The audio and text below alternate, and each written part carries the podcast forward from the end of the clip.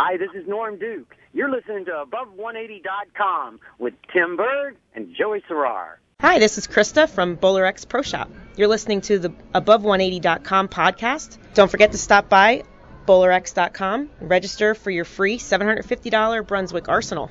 And also check out some of our great deals and always free shipping on every item every day. Above180.com, taking your bowling game to the next level. Tim Berg and Joey Serrar are ready to hit the lanes, approaching the issues that you, the bowler, want to know. From the latest equipment reviews and coaching to drilling layouts. Now, from Washington, D.C. and the Bowlers Pro Shop in Milwaukee, Wisconsin, here are your hosts, Tim Berg and Joey Serrar. Joining us today on the Above180.com podcast is Chad Sorce. Chad is a silver certified coach and the coach of the University of Wisconsin Milwaukee bowling team. Chad, Tim Berg, and Joey Serrar here. Thank you for joining us today. Thanks a lot for having me, Tim. Good to good to talk to you again, too, Joe. Welcome, Chad. Uh, we'll start today's show off uh, a little bit with uh, you just giving us some of your credentials. You know, a little byline into the history of Chad Sorce. Uh, I mean, I, I, get a number of your teammates or your, your students coming in by me uh, as customers that bowl on your team, and uh, it's a fine program. But uh, you, why don't we, you tell us a little bit about yourself? Um, well, I've been bowling for 27 years. So, I mean, I started off with really good coaching. I think that's kind of why I got into it. Um, you know, became a, the, the, the level one coach and then went on, got my bronze, and then was asked to teach level one and level two classes as well. So, did those for a while for USBC and then got my silver and started teaching at UWM and was approached to start a program, and five years later, here we are with uh, a pretty solid team, and you know I, I'm pretty proud of it. Well, Chad, what is one of the things when people are preparing, they want to join your team uh, for co- co- bowling collegiately? What is one thing that you think the bowlers in high school really need to focus on in practice when they're bowling their leagues and bowling their tournaments and bowling their scholarship events? Spare shooting. I think if there's one thing that we notice at the collegiate level is the premium placed on spare shooting. And, and I think probably in addition to that is also just shot making, is understanding, you know, if you make a good shot, you leave a 10 pin, you leave a 7 pin, you know, hey, that was a victory right there. I'm in the pocket, and let's just cover this up and move on to the next frame. Because uh, we give out way too many pins away just by missed single pins, and, and that makes a huge difference in a tournament. You know, that kind of leads me into my next question, Chad. Uh, do you have a specific set of practice schedules that you perform with your team, such as spare shooting drills or uh, various lane conditions that you play on uh, to kind of prepare the team better for when you enter competition? Oh, absolutely. You know, if we have the lane pattern ahead of time, we try and simulate it as best we can just to give the kids an idea of what's to come and not to be surprised when we walk in that day. Um, but just you know, to give you a, real quick overview of our last couple practices, uh, we had one where we laid out eight different lane patterns on eight different lanes, didn't tell them what they were, and forced the kids to talk to each other, see what they thought, the you know the varied length or volumes on them, how to approach them. And this past practice, we did a lot of uh, one-step drills, balance drills, and then uh, to force the kids to make spares as a team, we made them make 20 consecutive corner pins to end practice, and if they missed at any point, they had to start over from zero. So, uh, really made them take their time and think about what they wanted to do on their next shot. Wow, 20 consecutive spares? Absolutely. I, like I said, you know, we give away so many pins that way, and it's the difference between being in the top 10 or being in the bottom 10 based off of spare shooting. Now, speaking a little bit of that, uh, competition uh, has gotten underway. You've bowled a couple tournaments already. Uh, mm-hmm. Do you want to give us a little information of some of the upcoming events that the UWM team, my alma mater, will be bowling in soon? Sure, sure. Actually, right now, uh, the kids are, are, are competing in an event. Um, this weekend, they're up in Oshkosh at the Titan Invitational. Uh, it's a Tier 2 event. It's kind of a smaller regional one, but we still get some really good competition up there, a lot of the in-state schools. And then um, the week after Thanksgiving, we are down in the Quad Cities of Illinois and Iowa for the uh, Leatherneck Classic. Now that's a big tier two, and we get a lot of the really good teams. Um, so if you know you or your listeners are familiar with like the Wichitas, the Robert Morrises, they all show up to this event. So it's a really good indicator of of where your program is compared to theirs. And then next semester, we really hit things hard with um, a couple of big Tier 1 national events. That's the Blue Gold in uh, South Bend, Indiana, the, the Hoosier in Indianapolis. Those are massive tournaments with over 100 teams each. And then we finish up our conference season in uh, the Twin Cities of Minnesota in February. Joining us on the Above180.com podcast is Chad Sorce. Chad is a University of Milwaukee bowling coach. Chad, so you talk about some of the upcoming events for you guys, and you also bring up some of the, the quote unquote big dogs in the uh, in the bowling world of, of collegiately, you know, collegiate bowling big dogs. What are some of the economic challenges that you guys maybe face that a uh, Wichita State or Nebraska or Robert Morris where they don't face, whereas you guys have some challenges that you have to overcome just even bowling some of these events? Oh, sure. Now, uh, now first, the first thing is USBC really helped us out this year by by making a rule that we can no longer earn scholarships or money in tournaments. So it's really cut back on the entry fees, which has really helped out programs such as ourselves. So last year, where we were looking at like a 300 or a 350 dollar entry fee, now it's a 100 or a 150. So that's helped out things a lot. Being a club sport, the school does its best job of granting us money, uh, and we go through grant processes just like any other club does in uh, in the school. And then we do fundraising. So you know, the, the toughest thing for us probably is travel.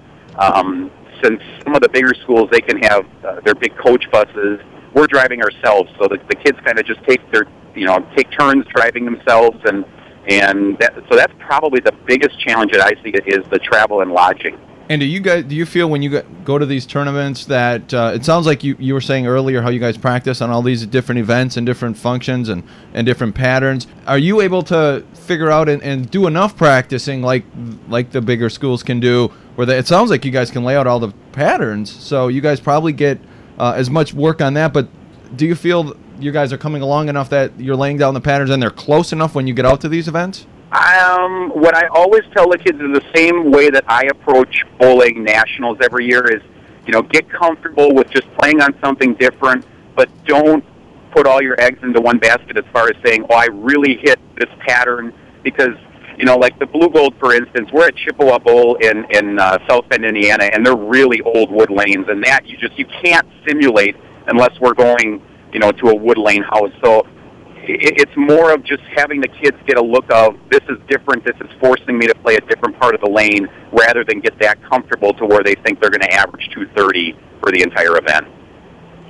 Right, Chad. So you really stress lane play, spare shooting, which are strong fundamentals we all need in our game. Uh, what about equipment? I mean, do you work with the kids to really understand their arsenals? Do you change surfaces on the balls for the kids so they can see how the motion change can be adjusted with different grits of sandpaper? Uh, I mean, how in- intensively active are you in the equipment aspect of the sport? It's, it's something that we're moving towards more this year than we ever have before. Uh, over the summer, I had Lou Marquez from Turbo come in and, and, and show the kids how oil can affect you know that every shot affects the oil pattern, no matter how insignificant you think one shot might be. And, and then we just had Chris Sand come in and teach the kids all about surface management of equipment and, and what the different surfaces of different balls can do on certain lane conditions. So I think, you know, the kids are becoming a lot more well-rounded instead of them just looking to me and saying, okay, what do I need to throw now? You know, now they can start answering the questions themselves, which to me, it almost sounds like I'm putting myself out of a job, but that's kind of the highest honor for a coach is for the bowlers to be able to self-diagnose and be able to answer their own questions and make, you know, on-the-fly type of, of uh, changes. Right, and, and your job as a coach is not just to, to be an overseer, but to actually be a teacher. And part of teaching is, you know, helping your your players understand the game, you know, more intimately.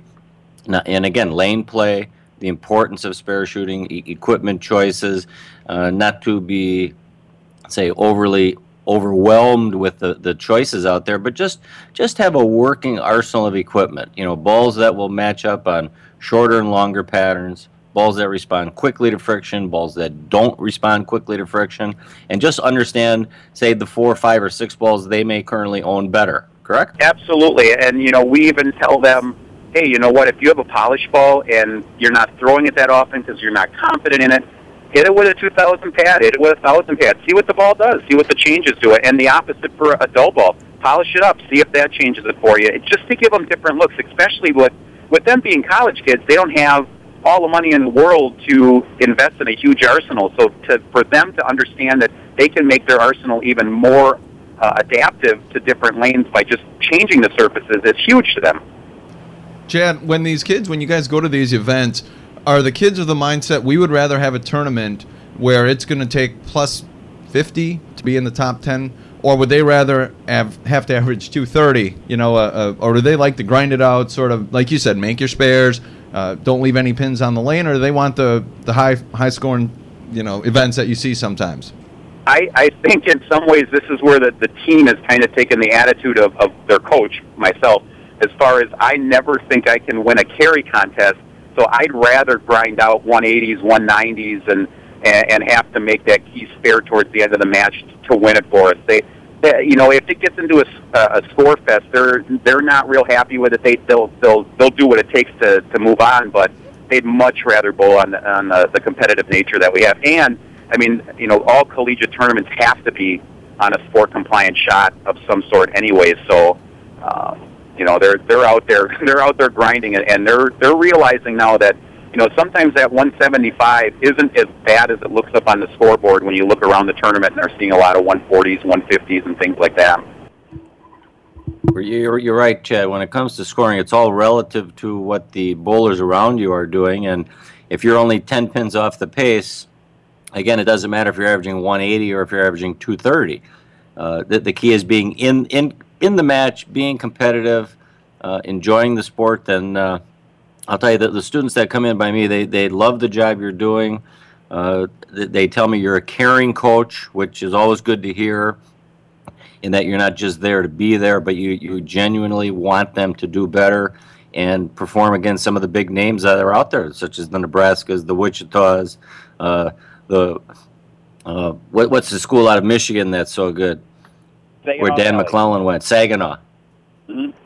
And and yeah. your team has gotten there. I mean, they're, they're kind of an unknown entity nationally, but they're becoming more well known.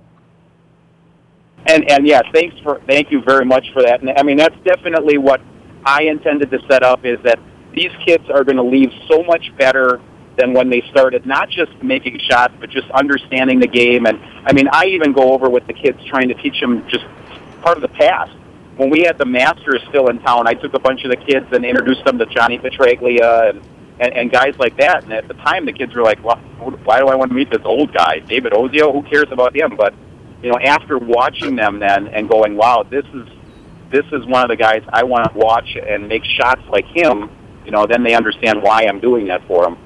Chad, I have one final question for you. Uh, one of the things that, that I notice uh, as a, a bowler is you people bowl high school, they'll they'll you know bowl junior programs but when once they're out of high school and maybe they're not quite good enough to make your program or a, a collegiate program and they just kind of give up on bowling um, what can we do as bowlers and people who love our sport to keep people interested in bowling in their 20s because i think there sometimes is a disconnect when people just get out of high school they graduate maybe go off to college maybe they just take a job and start working right out of high school.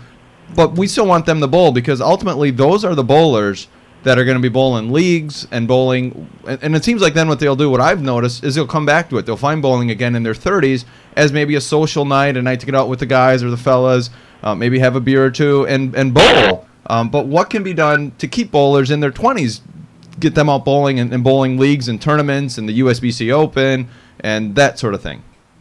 Boy, that's, that's like one of those $64,000 questions. That's, it, it, it's a great one. I think, you know, if we could figure out how to do more tournaments that are between the PBA and then just like your local association tournaments. I think if there's if there's more events that are that are kind of like the challenge, not necessarily sport, but like the Kegel challenge ones, which are tougher patterns, but they're not impossible. Um, but you're still promoting tournaments for that kind of mid-average bowler, and I think that's you know we don't really do a lot for them outside of just you have league you can do ABT or you can do regionals, and and sometimes it's kind of an intimidating thing. If we could ever figure out how to kind of do tournaments for those mid-average bowlers, I think that would actually benefit my program because I've got kids that don't make a first team, but they're on the second team, and they're looking for events to bowl in as well. So, you know, things like that. And, and but I mean, you know, a lot of the industry uh, uh, things that are going on right now, I think, are starting to, to, to merge towards that type of idea. And, and I think we're on the right track. We just got to keep following through with it. Yeah, I totally agree, Chad. Uh, it, that's that was a very challenging and difficult question, Tim. Good job, by the way. Well, no, it's just something. It, it's it seems so evident to me because a lot of my the people I bowl with, my friends who I grew up with in Wisconsin, did did kind of that exact same thing. A couple of us who liked the sport and wanted to keep bowling did, and then the other guys kind of just went off and did their own thing and came back to bowling a little bit later in life, and now we're using it as just a, a, social night, which is fine. But I think they could have been doing it the entire time. But hey, Chad, this was great, and uh, we'd love to get you back on again coming up here after these uh, events that you guys are going to be bowling, and love to hear how you did, um, and just keep us informed. As like Joey said, uh, Joey being an alum and me being a Wisconsinite, uh, former Wisconsinite. Um, you know, we love seeing what you guys are doing, and, and the, the you know, you guys, like you said, you're you're fighting the uphill battle, but you're doing it through hard work. You're doing it through you know making your guys and, and your and your women out there bowl well and better, and ultimately it's going to help help everyone out in the long run. Oh, absolutely, and and I would welcome anytime you want to have me on. I mean, it's it's great for these kids. I always love getting the kids the recognition because it, it's so difficult uh, with their sport that you know, unfortunately, it's not like other sports where you know it's it's you know, first line on Sports Center type of thing. So I'm I'm glad just to get their names out there and let them know that you know, hey, there there are people cheering for them. So thanks a lot for the opportunity, guys. Chad and I thank you as well, and uh, I think we'll have you on right after the team wins its next tournament. How's that? Sounds good to me. Hopefully, then it's this weekend. For Tim Berg, Joe Serrar, and Chad Sorce, good luck and good bowling.